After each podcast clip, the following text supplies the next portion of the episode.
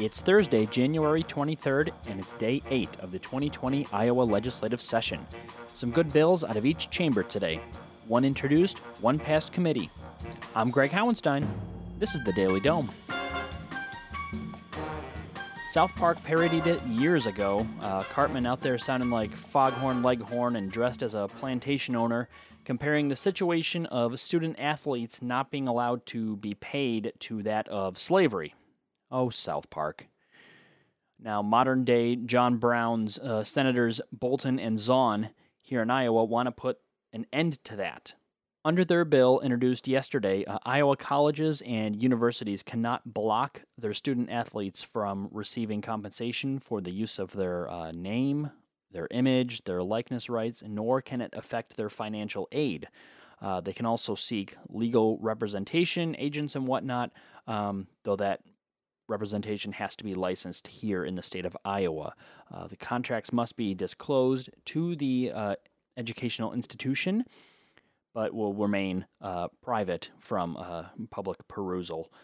Uh, the team contracts that they sign may require those funds uh, be put in a defer, tax deferred trust until they're they're no longer on the team, and any apparel Equipment and beverage endorsement contracts uh, may be prohibited if they conflict with the team contract. And in other news today, a bill out of the House Human Resources Committee uh, would not allow insurance companies to charge more than $100 for 30 days of insulin, regardless of the amount or type, starting next year. Uh, it was approved and recommended for passage by the committee. It's another quick update today. Uh, considering some format changes, and I'd love to get your feedback. Uh, hit us up at Potluck FM on Twitter, Facebook, Instagram, and TikTok. What would you like to see? What what sort of news out of the Capitol uh, would you like to hear about? Interviews with legislators, or is this uh, bill summary good enough for you all? The Daily Dome is part of the Potluck Media Network and would not be possible without grassroots supporters like you. It is researched, recorded, mixed, and edited by me, Greg Howenstein.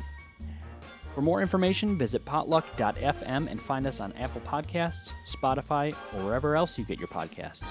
Help us get discovered by leaving us a five star review and subscribing. We'll see you tomorrow.